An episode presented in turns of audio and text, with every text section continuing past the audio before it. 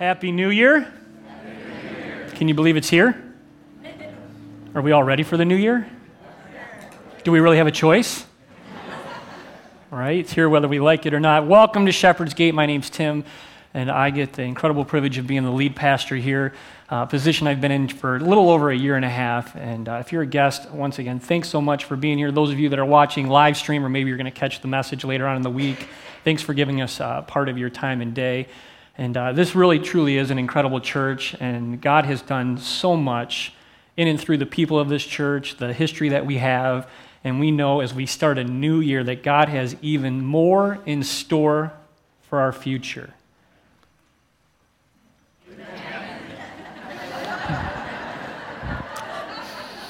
God has done a lot of incredible things in and through this church in the past, and we know He has even more in store for our future. Uh, do we believe that? Like, honestly, do we believe that to be true? I hope so. I hope so for you as an individual. I hope for your family, and especially for this church. And uh, uh, we're just so excited uh, to start this brand new sermon series. And it's not just a brand new sermon series, but it's also going to be our theme for the entire year, for all of 2019. And, uh, and, and uh, since I've taken uh, this role and kind of stepped into this leadership position as lead pastor, uh, the, the last two years that, I, that I've been doing this, we've kind of just had these goals behind the scenes. We've told the staff, we've emphasized it with the staff, we've kind of reiterated it with the staff, and then I would tell the congregation in November, hey, just, as, just so you know, this was the target that we were aiming for throughout the year. And we said, this year we're going to change it up. This year we're just going to tell the congregation right out of the gate from the first Sunday to let you guys know what it is that we just believe God is calling us to do this year. And so if you've been with us the last couple of years, in 2017, really our focus was trying to figure out how to turn attenders into family members.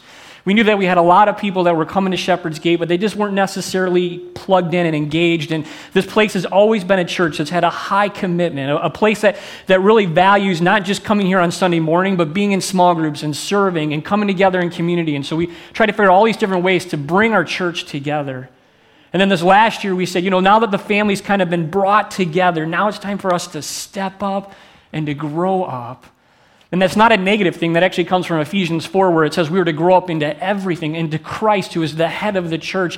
And so this is a positive thing that we grow together. And so we had this emphasis on Bible studies, and we had this emphasis on digging deep into the Word of God. And so these are kind of like stages, you know, they're kind of like steps. So step one, step two. And so now as we launch into 2019, we believe that God has laid on our church and the leadership of this church, because we did this together, that this year our focus would be owning your influence. And so, what does that mean? And as you see these three words, own your influence, how does that make you feel? Do you own your influence? Do you even believe that you have influence? Do you believe you have influence? Do you know the influence that you have? Some of you, it's obvious, right? You're, you're, you're like a leader. You're, God's gifted you. Maybe you own your own company, you run your own organization, you're in leadership at your place of work, you love leading your family, whatever that is. In fact, you wake every, up every day and you are just excited to motivate and to grab a hold of people and to get them to move somewhere in a direction together. And so for you, this is obvious. But if we're honest, maybe there's some of you in here and you're like, I don't know if I'm really an influencer. I don't know if I'm motivated. And you use that word leader, and not everyone's a leader, Tim. Some of us have to be followers because if all of us were leaders, then no one would ever do anything, right? Everyone would just be trying to do their own thing. It's kind of interesting, even as you look now, as trends are beginning uh, to move. Some of you, you might be receiving these trainings in your organizations, but as this next generation is starting to enter the workforce, as the millennials are starting to, you know, take jobs and stuff like that, what they realize is that even in leadership positions, it's not even so much about positional leadership or a title. In fact, uh, one guy, John Maxwell, he's, he's like pretty much the number one leadership guru in the U.S. He said, This leadership is not about titles, positions, or flowcharts anymore. Did you know that? It's about one life influencing another. So it's not about the letters or the titles you have in front of your name or behind your name or you know whatever you know title your organization may give you. It's really about your ability to influence others. And again, you might be saying, "Well, I'm not a leader." And I'm not in management or I'm not, you know, I'm not a supervisor, I'm an employee. But here's what I want to help you with today. I believe every single one of us has influence. In fact, every person you come in contact with throughout your day, you are impacting somebody. When you go to the store and you realize that you are, it's not just all about you and you actually take the time to open a door for somebody, that's influencing somebody. Did you know that? And by the way that they respond to you, if they respond positively to you, they've influenced you. If they respond negatively to you, they, have also influenced you because you're like, man, what a jerk. I just opened this door for this person. why are they, you know what I mean? And you're dwelling on it. Like, why, why did this even take place? Those of you that are parents or grandparents, you bring a child into the room. Those of you that have employees, you bring the employee into the room. What happens if you say something positive to that child or that employee? You've influenced them. Those of you that are married, right? What happens if you say something negative to your spouse or you say something negative to a coworker? You have had an impact on that person's life. See, each and every day, all throughout the day, we all have opportunities to influence people, and we get this opportunity to influence them for the good or for the bad. And you're here today, so you're not at home. So, some point today, all throughout today, even getting into here, you've already been influenced, and you've already influenced the people around you.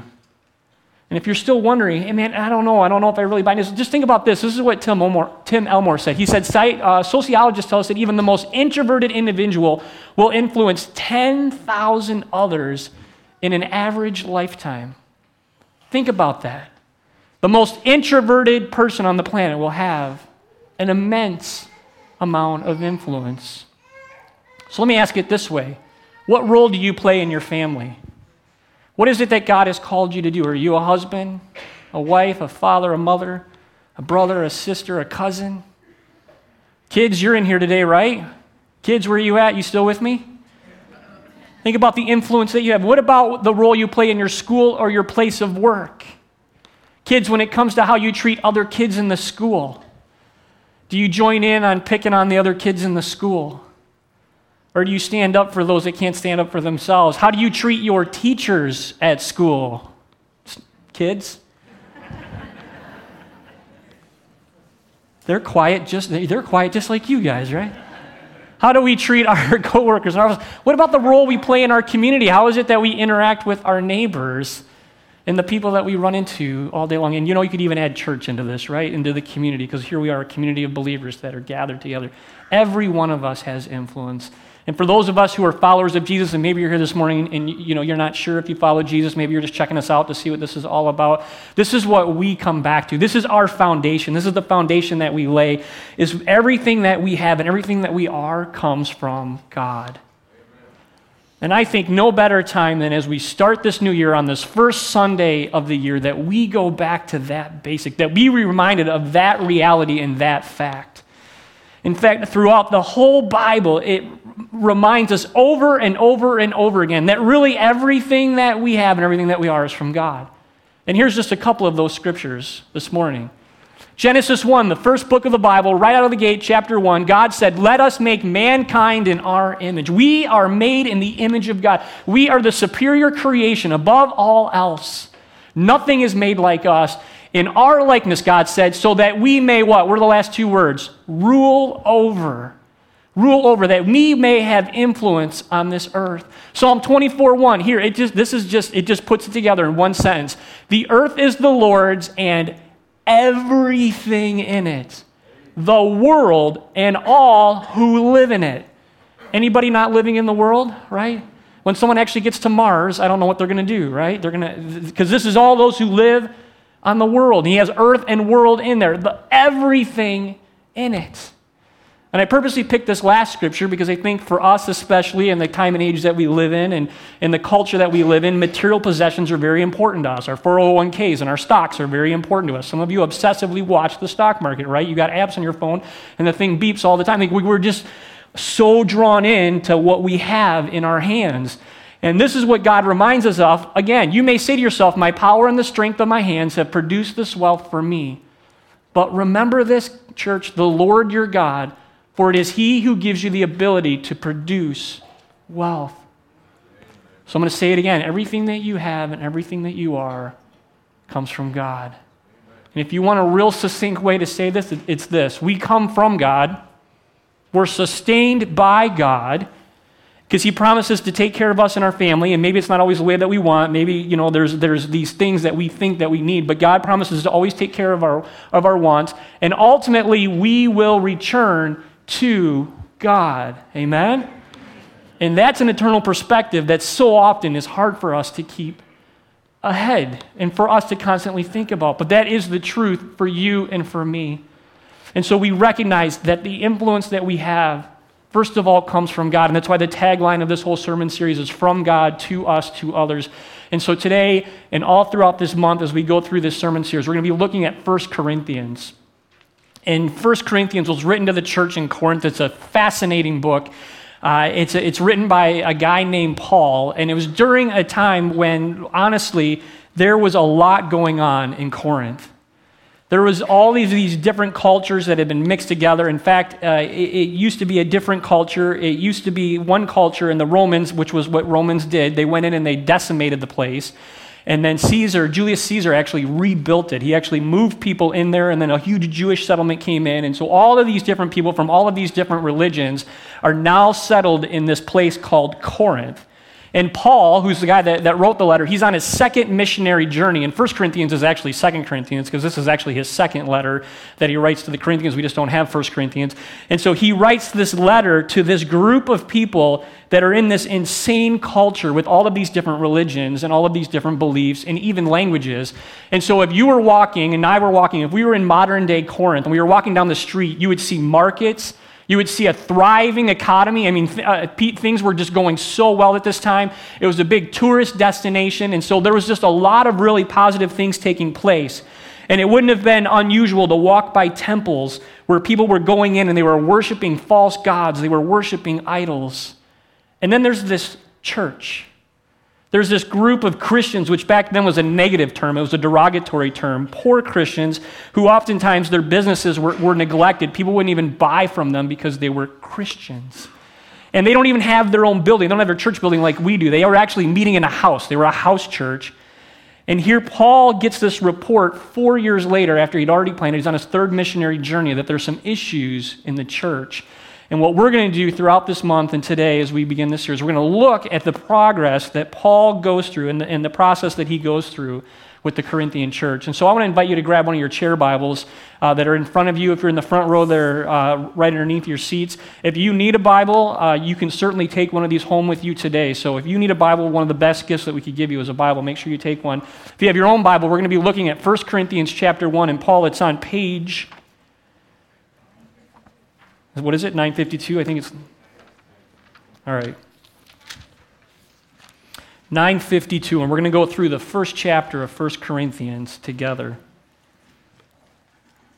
So 952, 1 Corinthians chapter 1.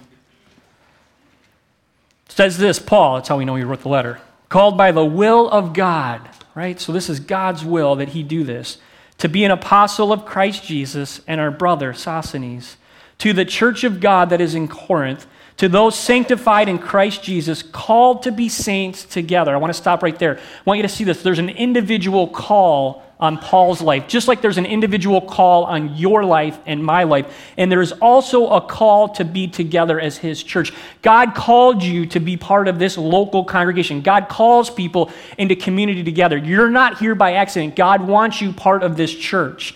And so you're called to be saints together. Nobody goes through this thing alone. With all those who in every place, right? So all the other churches that are, that are you know, uh, joined together in our community, all in the United States, all over the world, call upon the name of our Lord Jesus Christ, both their Lord and ours, right? We share God. Grace to you and peace from God our Father and the Lord Jesus Christ. He starts off with this blessing.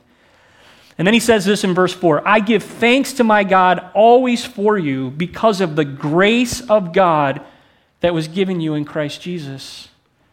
God's grace, His amazing grace, grace that we can't even fathom. Verse 5 that in every way you were enriched in Him with all speech and all knowledge, even as the testimony about Christ was confirmed among you, so that you are not lacking in any gift as you wait for the revealing of the Lord Jesus Christ.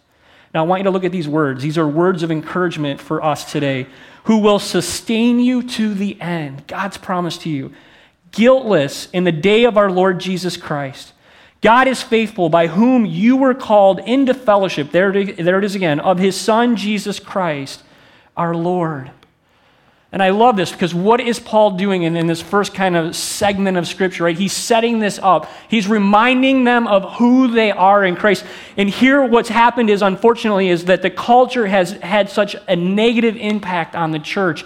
And they probably feel outnumbered. They probably feel overwhelmed. Here they are. They're just this little church plant, right? They're meeting in a home and they're, they're overwhelmed by everything else going on. And some of the outward uh, influences, some of the cultural influences have now uh, uh filtrated or gotten into the church, and Paul is having to deal with some of the sins that have seeped into this church. But I love the fact that he starts with the gospel. He starts by reminding them of who they are in Christ. And I think that's a good start for us on this new year to be reminded of who we are in Christ, to be reminded of what God has already done for us. To be reminded that God is faithful even when we're not faithful. That God is good even when we're not good. When we look back at 2018 and we look at some of the things that we got ourselves in and the sins that, that, that we allowed to be entangled in our lives and the things that, you know, that, that we misstepped that we should have tried to avoid, but yet somehow God in His grace and His mercy once again carried us through 2018. And here's His promise for you and for me He's going to carry us through 2019 and no matter what we face, no matter what obstacles come, no matter what challenges come our way, we are children of God. He is faithful, He is just, He will carry it out unto completion until the day that we see Him face to face. So, church, be encouraged this morning. Your relationship with God and the love that He has for you, that He would send His one and only Son to die for you and for me, that we could be with Him forever. That's good news for you and for me. And what's interesting is, as Paul does this, you can kind of see the sandwich technique. Those of you that are counselors or parents, or maybe you're a supervisor at your work, you know what the sandwich technique is, right? You always start with the positive, then you work into, then you then you move into the areas of concern that you need to address, right? And then how do you always end? Positive, right? You could almost say gospel, law, gospel, right? Start with the positive. You're doing a great job. Here are the things that we think you're doing really well. Here are some concerns that we have, and here's some things that we think that maybe you could do to improve. And then we're going to end with the gospel. You're going to see this pattern. It's really cool. Because now in verse 10, this is what he says I appeal to you, brothers, right? By the name of our Lord Jesus Christ, that all of you agree that there would be no divisions among you, that you be united in the same mind and the same judgment. For it has been reported to me by Chloe's people that there is quarreling among you, my brothers. Imagine that. Here he is, the church planner, right? He hasn't been there in four years, and he's getting a report. Later on, you find out he gets a letter from somebody else in the church, and he gets this report that there is quarreling among you. Aren't you so glad that we don't deal with this at Shepherd's Gate? I mean, I feel bad for the church at Corinth, you know, that they even, I mean, first chapter, out of the gate, he's got to deal with Corinth. I mean, certainly over the years here at Shepherd's Gate, no one has ever talked bad about somebody else here at Shepherd's Gate, right? No one has ever talked bad about decisions that leadership has made, right? No one has ever maybe just gotten their nose out of joint and been upset with everybody. So we don't even need to dwell on this, do we? Right? But here he is, he's getting this report that there's quarreling among them.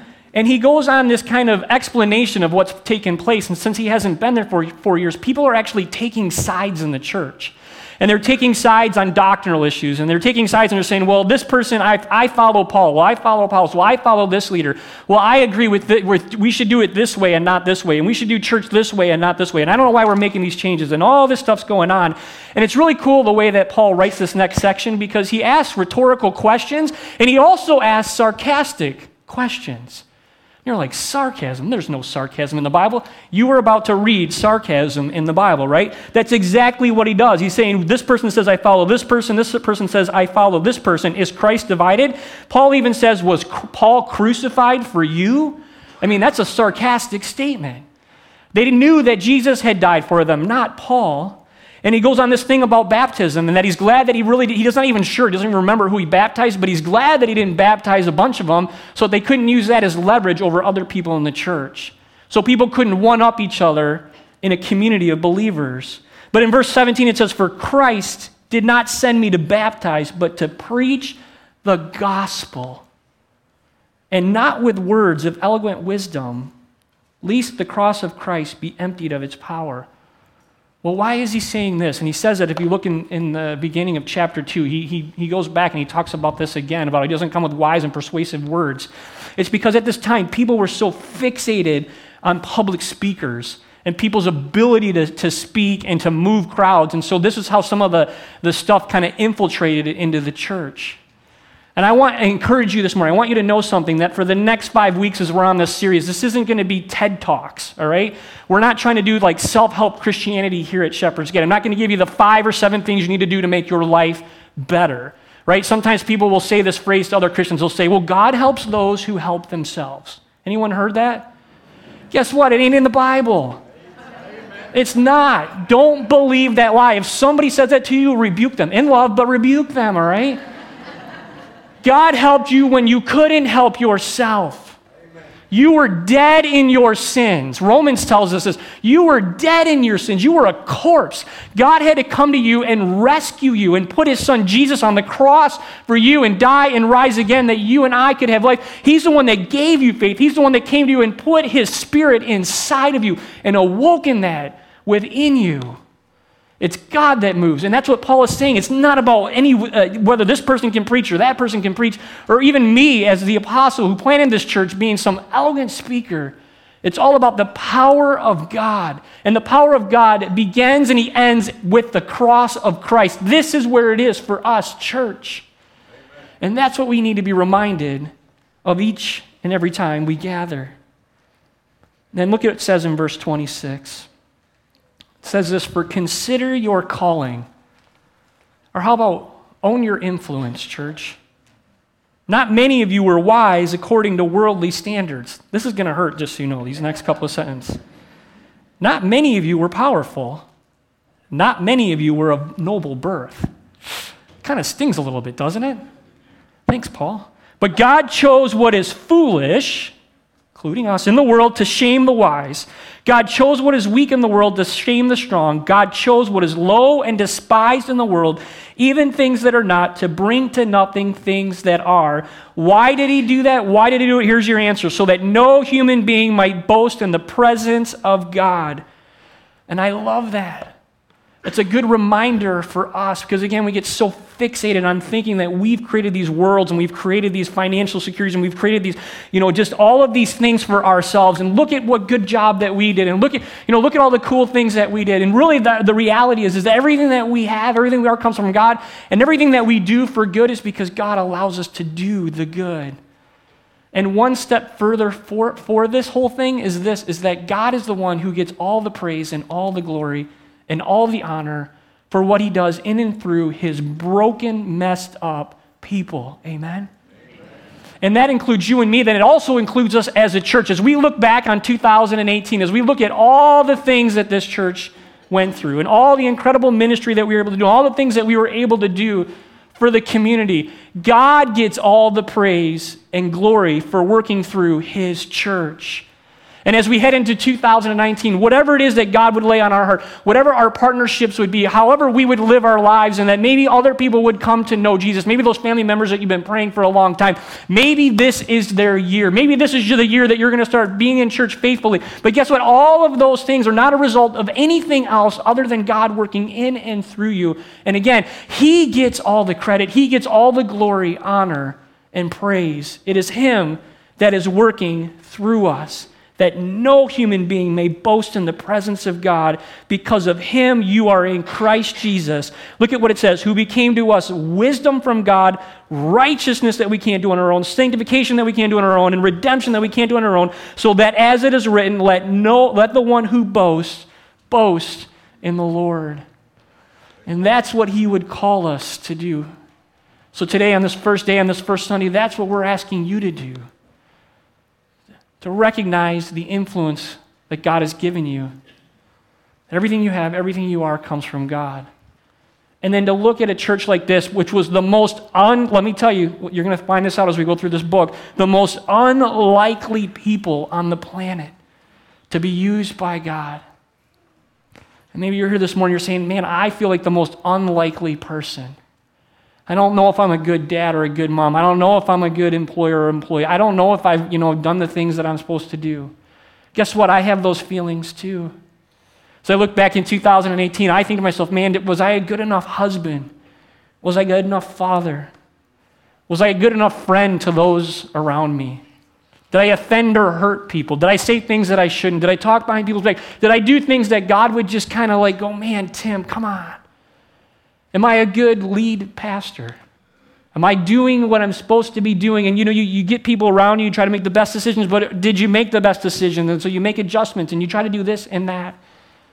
But again, it's always brought back to the grace of God and the mercy of God and the fact that each and every time we are a child of God. I we could sing that song every Sunday, I wouldn't care. We are a child of God, first and foremost.